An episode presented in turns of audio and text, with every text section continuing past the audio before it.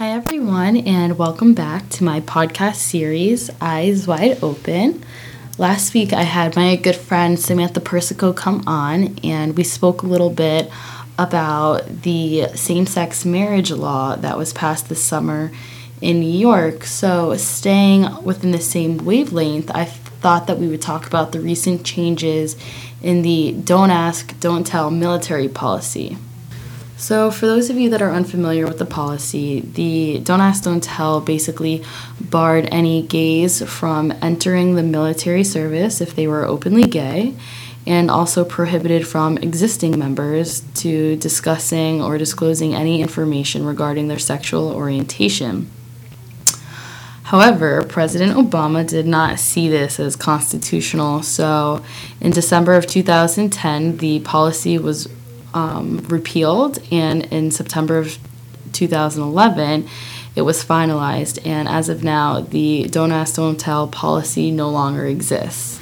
So, for those of you that don't know, the Don't Ask, Don't Tell policy basically bans any openly gay or lesbians from joining the military service, as well as um, prohibiting them from disclosing any information regarding their sexual orientation or related material. Now, you can see why this would obviously be such a major feat for the gay community to have this policy repealed, but just to stay in line with what we've been discussing from each episode.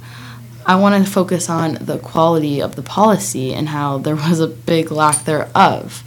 I mean, imagine as hard as it is being enlisted in the army and being away from your family and your loved ones, no matter who they are at home, but to have to sit there and listen to the other men and women in the service, you know, talk openly about their longing and their loves and their, you know, family back at home and because of the fact that you're gay, you're not allowed to share and speak and openly discuss that you have the same feelings too. I mean, just that seems plain brutal and it's just literally not equal. So I think really that the epitome of the act symbolizes where this country is headed and it's unavoidable. And the fact that the President of the United States was the one to enact that this law be declared unconstitutional and um, now no longer exists really speaks in great volumes.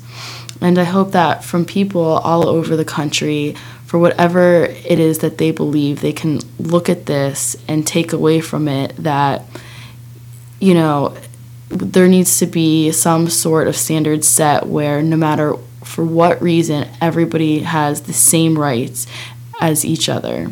So, on this note, I'd like to once again thank you for joining in to this short podcast, and I hope I will catch you on the next one as we continue to talk about and um, discuss exactly where equality fits in to our lives in our country. So, I'll catch you next time on Eyes Wide Open. Thanks for tuning in.